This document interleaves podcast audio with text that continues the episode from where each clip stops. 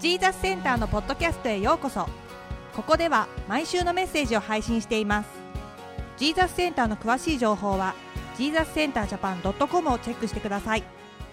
えそれではですね今日ここはね、え最後です、えー使徒の働きは、えーままずはじめはねイエス・キリストの弟子たちがイエス・キリストの復活を目の当たりにしてそしてイエス・キリストが昇天しえその後にイエス・キリストの弟子たち、えーペテロやヨハネを中心にヨーロッパに伝えようとしていくわけですよね、えーその時に一人の人が、救われます。それはサウロという人物で、えーパウロですね。でパウロが、えー立法学者ユダヤ、えーパリサイ派の立法学者だったパウロが救われて、えーそして彼が大胆に3度伝道旅行をし今彼がローマで捕らえられてしまっているというね、えところですね。さあここから今日も学んでいきましょう、えーあるですねアメリカの大学の経済学のクラスでの話です。ちょっとこれ難しいね。英語圏の人はね。理解するの難しいかもしれない。ね。いきますね、えー地球温暖化について議論がなされていたんですけれどもあるイギリスの学生はこう言ったんです。その定理はどんな経験によって裏付けされているんですかってこう聞いたんですねイギリス人は。で、えー今度はドイツの学生はこう言ったんです。その定理はどんな計算がなされているんですかって聞いたんですよね。でイタリアの学生はこう聞いたんです。先生その発表の時期をずらしてもらえませんか？その時期食の旅に出てるんですってこう言ったんですね。でそこに日本人の学生がいました。日本人の学生はこう言ったんです。それは素晴らしい発表です。ぜひ日本でも発表したいと思います。でもすみませんがそれは何ていう先生が発表したんですかって聞いたんですよね。まあ、日本人はね、なんていう先生が発表したかっていうのがすごく重要だ、まあ、これ、国民性が出てますよね。あと、またあるアンケートの結果ですね、これ、日本人についてですけれども、日本人は優柔不断だと思いますかって日本人に聞いたんです。そしたらね、はいって答えた人が19人でした。いいえって答えた人は5人だったんです。どちらとも言えないっていうのが192人いたそうです。ね、もうまさに日本人っていう、ね、感じの答えですけどねすごく日本の国民性があの現れているアンケートの結果ですよねでもそんな日本ですけれども今、えーこんな風にしてね外国の方がたくさんここにも来てますけれども実は東京とかではすごいたくさん、えーもっとね外国人を見ますインバウンドはすごく盛んになってるんですなぜかっていうとまあ、今、円がちょっと弱いからですよね。だから外国人が来ているわけですよね。あの今ね、こう日本っていうのは最も訪れやすい先進国って言われているそうです。ね、だからたくさんの人がね、今日本に、えー来てます、えー私のね、アメリカ時代の友達も今、京都にいます。ね、本当にたくさんの人が来てるんだなって思いますよね。えーでも違う国を訪れるってすっごくいいですよね。あの全く違う価値観を持った人とねえ触れるそうするとこうちょっと世界観がねこう広がるようなあの気がします、ね、ちょっとね縁が強くなったらぜひ皆さんも違う国に久しぶりにね行って、まあ、もしくは初めて行く人もいらっしゃるかもしれませんけれどもねそしてまた全く違う文化にね触れるっていうのはすごくいいと思います。さあ海外旅行の話が出ましたけれども皆さんあの今私たちが見ているこのロあ使徒の働きはですねパウロが海外旅行をしたんです。まあ海外旅行なんてね華々しい話ではありませんでした。パウロはカイザリアというところで捕らえられてそしてイタリアローマまで送られてるんです。なぜイタリアローマに送られているかというと当時このイスラエルもローマ帝国の、え属国でした。なのでパウロは自分がローマ市民だ。ね、そしてユダヤで訴えられてそして私はカイザルに上訴する、ね、そして皇帝のもとまで行く、ね、そしてそこでもう一度自分が福音を伝える。これが彼のプラン。いや彼だけじゃないんです。神様のプランだったんです、えーそしてね、えー今日の箇所ではそのローマに着いたんですよね。あの今私たちは新約聖書を見てますけれども実は新約聖書には何々の手紙とか何々への手紙っていうのがたくさんあるんです。むしろほぼ何とかへの手紙なんですよね。実はそのほぼ大半をパウロが書いたんです。どうやって書いたかというとあのちょっと地図出ますか？もう一度。はい。これローマにずっと伝道旅行を3回しましたけれどもその3回で訪れた教会にその地域に対して励ましの手紙をパウロは書いているわけなんですよね。でもその自分が行った場所だけじゃないです。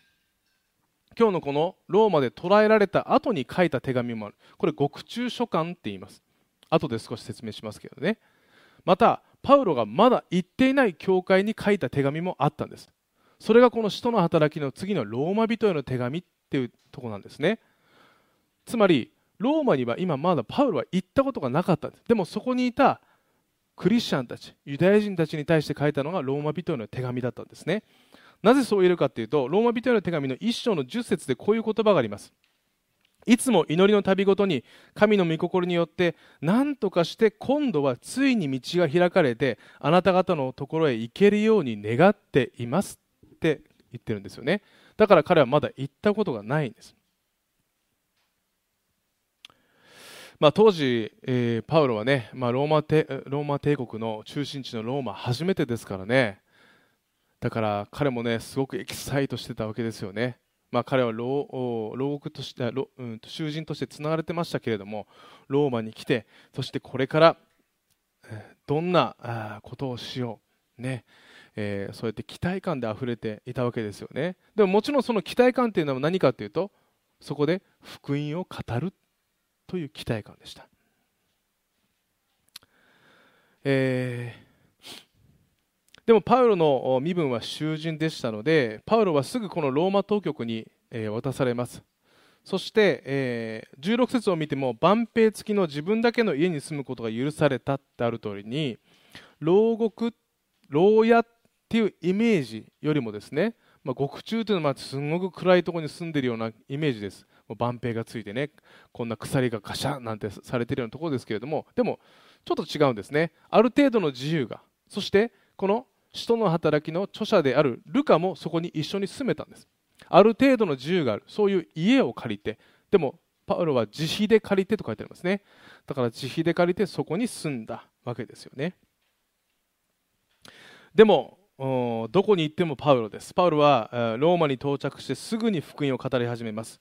まず初めは同胞のユダヤ人たちに対して語るんですね、えー、17節ではユダヤ人の主だった人つまりリーダーたちに、えー、を集めて話してますね。そして24節ではある人々は彼の語ることを信じたがある人々は信じようとしなかった。そんな彼らを見て、えー、パウロはね26節から27節で旧約聖書のイザヤ書の言葉を引用するんですね。26から27節。この民のところに行って告げよ。あなた方は確かに聞きはするが決して悟らない。確かに見てはいるが決してわからない。この民の心は鈍くなりその耳は遠くその目はつぶっているからである。それは彼らがその目で見その耳で聞きその心で悟って立ち返り私に癒されることのないためである。パウロはいつもどこかの町に行くとまずユダヤ人たちに語ったんです。なぜですか？なぜかというとユダヤ人たちは聖書を知っていたからです。そしてその聖書にはこれからメシアが生まれる。そしてそのメシアが私たちを自由にする。そういう契約を旧約聖書にあったからです。だからまずユダヤ人たちに対してパウロは神の計画が成就しましたよ。そう語ったんです。でもどうだったでしょう？今日の箇所も含めて多くのユダヤ人たちは信じる人もいたが受け入れない人もいたんです。だ拒んだんです。だからこそ、えー、パウロはそこでじゃあユダヤ人たちだけではない。今度は違法人にも私は語りに行くっていうことをね今日のローマでも話してますね。ユダヤ人だけではなくて世界中に語られるべきメッセージである、ね、私たちはここまで使徒の働きをずっと見てきましたけれどもこのパウロという人がね、えー、徹底していることがあるんです。それはねどんな時にもイエス・キリストの福音を語るっていうことなんです。3度伝道力を含めそして自分が捉えられていたとしても彼は語ったんですね、えー、ユダヤ人たちそして外国人にも語ったんです。外国人ってこうちょっと漠然としてますけれども実は今日のこのローマについてからその後にカイザルに仕える者たちにも伝えてるんです。そしてなんと彼らがイエス・キリストを信じてクリスチャンになってるんです。なぜかっていうとそれはパウロが書いた手紙にちゃんとパウロが記してるんです、えー、それは、えー、ピリピ人への手紙。これは獄中書簡の一つですね。ピリピ人への手紙の4章の22節でこういう、えー、最後の挨拶があります、え生徒たち全員がそして特にカイザルの家に属する人々がよろしくと言っています。これはピリピの人たちに、えー、クリスチャンたちに書かれた教会に書かれた手紙なんです。そこにさまざまな教えそして問題の解決を記して最後にパウロは挨拶を書いたんです。いや私たち全ての人がねこっちにいるみんながねよろしくって言ってますよ。そしてカイザルの家の人たちも。つまりね、えー、ローマの兵隊たちも信じます。信じました。そして彼らも私たちと共に礼拝し祈ってますよ。こう言ったんですよね。これを受け取ったピリピリとの、人たちはねうわパウロさんの福音のね語る福音を通してカエザルに属する人たちもクリスチャンになったんだ。すごい励ましを受けたと思いますよ、えー、パウロはね、えー、そこで口だけで語ってたわけじゃないんです。先ほども言ったように獄中書簡といってこのローマでとらわれて囚われられていた時にさまざまな地方に手紙を出してるんです。そしてさまざまな個人的な手紙も出してるんです。それが今の新約聖書に収められていますけれども例えばですねその離れた地域教会に書かれた手紙と個人的な手紙含めて7書簡あります。何かというとエペソ人への手紙ピリピ人への手紙コロサイ人への手紙そして第1第2テモテへの手紙です。これをテモテという人物に、えー、個人的に書いた手紙。そしてテトスへの手紙。これも個人的です。そしてピレモンへの手紙。ね。これは全てこのローマで捕らえられていた時に書かれた手紙なんです。つまりねパウロはローマにいる間ももう24時間福音を伝えるってことで頭が満たされてたんです。ね、だから周りにいるユダヤ人にも伝えそして違法人にも伝える。そして今まで自分が言った教会教会に対してずっと手紙を書いてたんです。どうかこの福音をあなたの宝としてください。たくさん語ったわけですよね。じゃあなぜここまでパウロは伝えたのか。これはねイエス・キリストの言葉にあります。使徒の働きの一番初めの書簡一章の8節にこうあるんですね。イエス・キリストは、えー、しかし精霊があなた方の上に臨まれる時あなた方は力を受けます。そしてエルサレムユダヤサマリアの全土および地の果てにまで私の証人となりますって言ったんですね。ここを見ると私たちはね、まあ、もちろんエルサレムからこの福音はスタートしたんです。そしてああ地の果てまで行くんだなってことが分かります。でももう一つ分かることがあるんです。サマリアの全土って書いてあるんです。皆さん当時サマリアの全土って聞いたらねユダヤ人たちはうわやめてくれって言ったんです。サマリアは行きたくなかったんです。なぜかっていうとイエス・キリストの福音書を見てもそうです。サマリアうわ行かない行かない。サマリアはユダヤ人にとってはノーノーな場所だった。なぜかっていうと歴史の中でサマリアという地域は雑婚がなされてしまったんです。違法人とあまり関係を持たなかった。立法にも立法によっても禁じられていた雑婚も行われていたんです。だからユダヤ人たちはサマリアと聞くとああやめてくれ。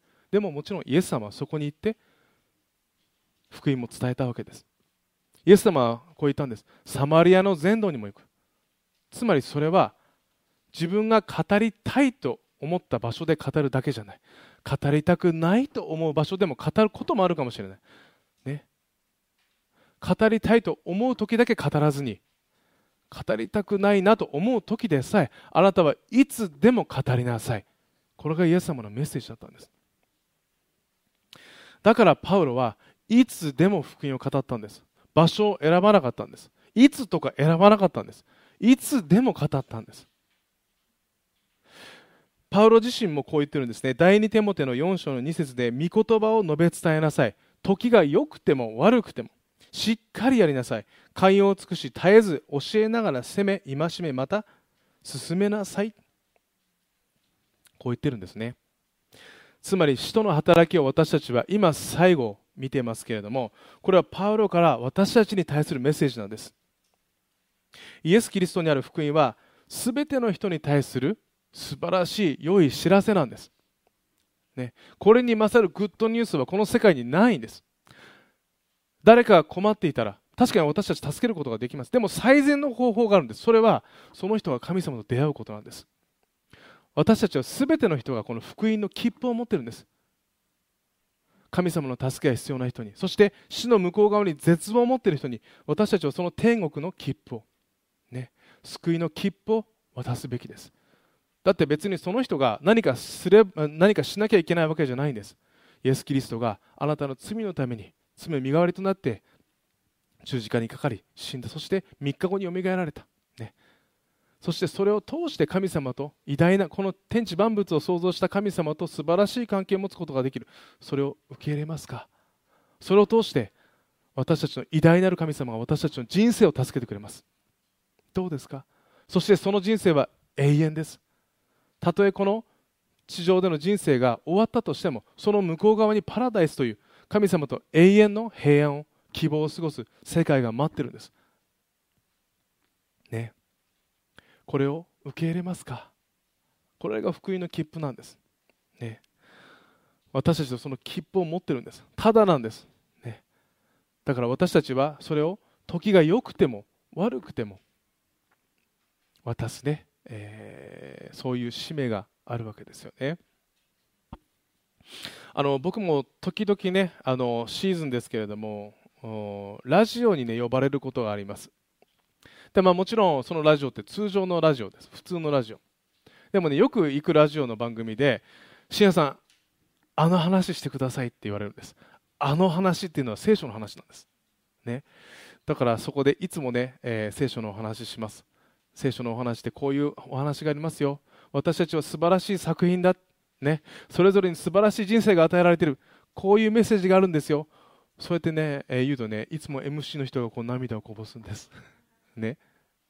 どうですか？私たちのこの世界っていうのは神様の福音を神様は必要としてるんです、ね、皆さん私たちはマイノリティじゃないんです、ね、むしろマジョリティなんです。クリスチャン確かに少ないですよ。でも天国に素晴らしい 私たち先輩たちがいます、ね、その人たちがみんな言ってます。どうかその福音をたくさんの人に伝えてほしい。神様もね私が助けるから私があなたと共にいるからね。この福音の切符をたくさんの人に配ってほしい。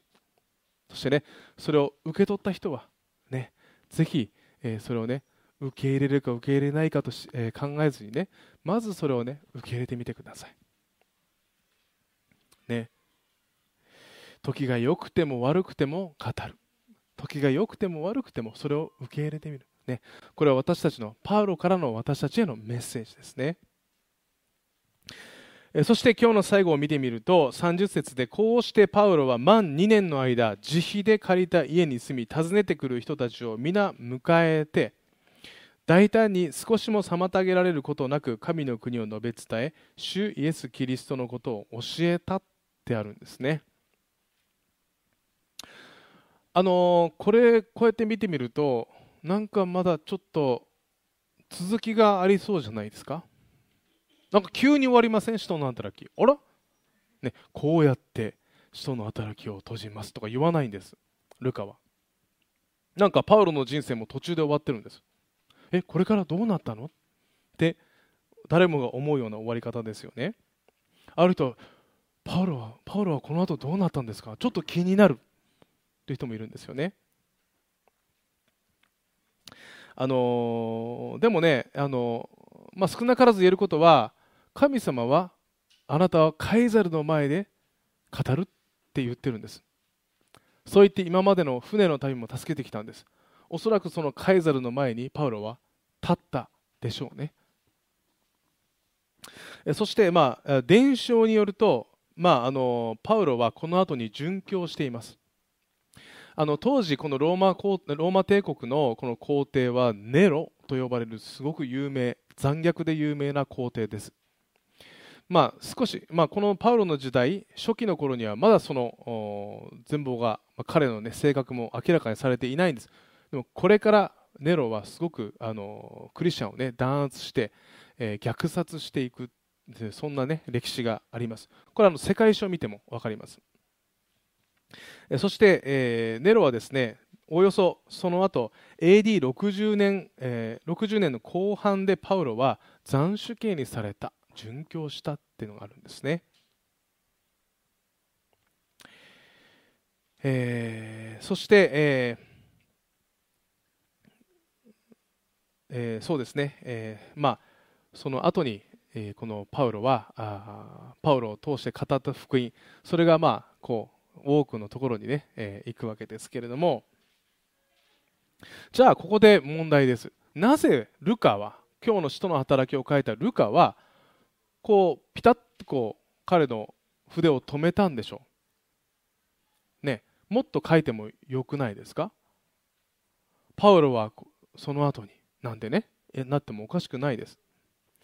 じゃあなぜここで止めたかっていうとまず一つ言えることはこの使徒の働きはパウロの人生を綴った書簡じゃないってことです。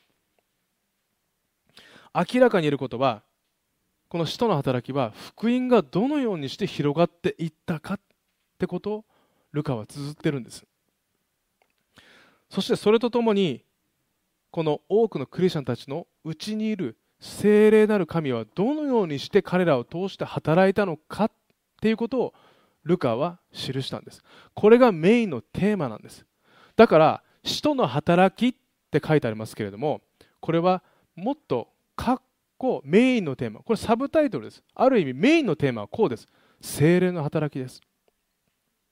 精霊。精霊なる神は、えー、この天地万物を創造した父なる神と同じ神です。そしてイエス・キリストももう一人の助け主と呼んでいるのがこの、えー、聖霊なる神です。もう一人の助け主という言葉私と全く同じ人格性格性能を持ったじ、えー、ものがこの御霊として全ての人のうちにする。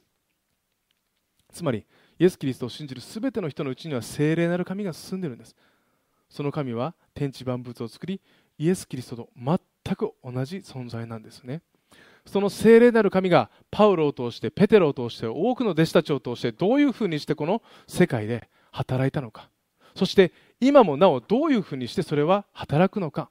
これを書いたのが使徒の働きなんです。つまり精霊の働きという書簡なわけですよね。でも皆さん実は29章も書かれてるんですよ。今日の箇所は28章ですけれども29章も書かれてるんです。どこで書かれてると思います？今ここで書かれてるんです。いや世界中の教会で書かれてるんです。つまり1世紀に書かれたこの使徒の働きはそれ以降もルカが綴った後に空白になってるんです。聖書を見るとね。その空白のページにずっとまだ使徒の働きが書かれてる。つまり精霊の働きはまだ続いてるんですねある人はこう言ったんです。天国に行くとねたくさんさまざまな書簡がある。あ図書館があるっていうんですね。その一つの塔はね使徒の働き29章って書いてあるんです。そこに入っていくとたくさんのクリスチャンたちの人生があるんです。それを読むとね誰々はここで生まれた、ね、そして精霊がこのようにして働いた。すべての人の人生のうちに精霊なる神が働いていてそしてその人一巻一巻がその人の書物だっていう人もいるんです。面白いですよね。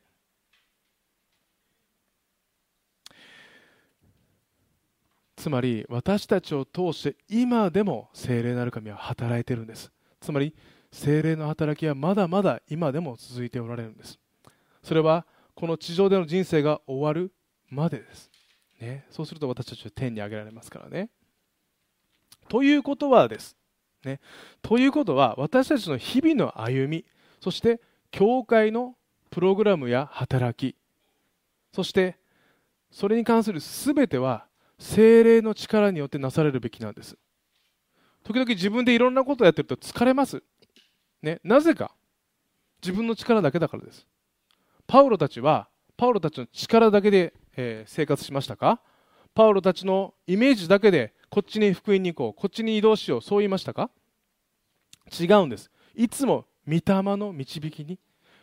特には精霊が禁じたのでって場所もありましたよね。人の働きで。ね。でいつも精霊が彼のうちで働いてたんです。パウロあっち行った方がいいよ。こっちは行かない方がいい。こっちに行きなさい。こうしなさい。ここで語りなさい。ここでありなしなさい。いつもこう語ってたんです。どうですか？これは私たちの人生にも働いてるんです、ね、私たちが起きるときにご飯食べなさい。言うかもしれないですよ。ご飯食べたくない人はね。ちゃんと元気になりなさい。ね、さあ仕事に行こう、ね、今日も素晴らしい、ね、人生を送ろう。こうやって皆さんいつでも語ってるんです。毎日語ってるんです。どうですか？今日聞きました？ね。でもこれは確かなんですよ。なぜかというとこの使徒の働きはまだ続いていて精霊の働きはまだ私たちのうちで行われているからです。私たちがイエス・キリストを信じるときに、この聖霊なる神がいつも私たちを励ましているんです。ね、だから私たちは日々、なんとなく生きるんじゃないんです。ね、私たちの作者である神である聖霊と共に歩む。そしてその聖霊に耳を傾けながら、どうですか、この人にはどうすればいいでしょう？神様、この状況、私はどうしたらいいですか？この人と話すときに何がベストな言葉でしょうか？私は何ができるでしょうか？ね。そう言っていつも歩むべきだってことですよね、えー、今日のパウロが書いたガラテヤ人への手紙の5章の16節でこういう言葉がありますね。私は言います。御霊によって歩みなさい。御霊によって歩みなさい。そうすれば肉の欲望を満たすことは決してありません。肉の欲望というのは私たちのただのイメージです。この肉の欲望の真逆が神の御心なんです、ね、だからいつも私たちが聖霊なる神に耳を傾けるときに神様の御心を歩んでいくってことですよね。え最後の最後にね一人の人のね、えー、あるエピソードをご紹介いたします。コーリー・テン・ブーンっていうねあの人です。ね、えー、この方ですね、えー何度かあのメッセージも取り上げたことあるんですけれどもあの多くのユダヤ人をナチスから救った。そしてね、えー、その後に密告されて強制収容所に入れられてしまったという、ね、女性です、まあ、当時あの卑劣な環境で両親そしてお姉さんは収容所で亡くなってしまいます。でも彼女は奇跡的に生き延びて、えー、その戦後キリストの救いというテーマでね世界中でねそのね、え、イエス・キリストの福音を許しを語った人物でもあるんですね。である時ドイツに行くことになります、え、そして敗戦をね通してこのドイツ国民が、まあ、悩み苦しみ、え、そして在籍感に押しつぶされそうになって、えいたんですけれどもえー、小売店ブーンさんはですね、えー、その多くの人々にね神様の許しがあるそういうメッセージを語っていたんです。その話の後で、まあ、多くの人が握手を求めてきたんですね。でコーリはですねそこにかつて収容所で自分を裸にし拷問した兵士を見つけたんです。で彼女は当時のことを思うといつも心が重くなってたんですね。で思わずその時に一言祈ったんです。主イエス様私はどうしてもこの男を許すことができません。どうか私を助けてください。そう言ったんですね。その時に、えー、こうね語りかけられた気がしたんですって。私が私を十字架に釘付けた人を許したことあなたは知ってるでしょ？つまりねコーリーさんに対して私が許したようにあなたも許しなさい。ってこう言ったわけですよね。その後彼女は重くなった自分の手をこう差し伸べてその男性と握手したんです。まさにその瞬間神様の愛が豊かに注がれたそうです。そして神様の愛が全身を覆って彼女はねもう涙をボロボロボロボロ流したんですって。そして心の底からその男性を許すことができたんです、えー、彼女はね自分の体がまるで10年も若返ったような気持ちがしたそうです。そしてその日から彼女はね自分が苦しかった時のことを思い心が重くなることはあまりなくなったそうです、ね、つまりコーリーさんのうちにいらっしゃる精霊が語りかけたんです。自分ではそうしようとは思わなかった、ね、でもその精霊は彼女にベストを語りかけたんです。最初は戸惑いました。でもそれに従うことを通して彼女自身が癒されたんです。ね。だから私たちが聖霊なる神と歩むっていうことはただ僕自分たちの人生が良くなるわけじゃないんです、ね、私たちに必要なものが全てその日その日その一瞬一瞬で与えられるんです。そしてそれはこの世では受けることができないようなものです。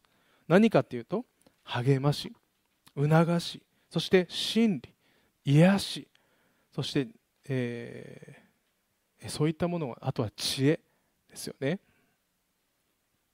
そして生きていく力勇気そして平安です、ね、私たちが精霊と歩む時にこのような一つ一つが私たちに注がれるんです。これはね自分で得ようとしたりそしてこの世界ではなかなかくれないものなんです。だからこそ聖霊なる神はその一つ一つを私たちに与えてくださるんですよね。さあ私たちがこの使徒の働きを閉じるにあたって私たちが学ぶべきことはいつでもパウロのように福音を伝えるということ。そして使徒の働きが精霊の働きと呼んでもいいように日々私たちも私たちの最善をベストをくださる精霊に耳を傾けるということですね。最後に一つイザヤの言葉を読んで今日閉じたいと思います。イザヤの40章の30節から31節。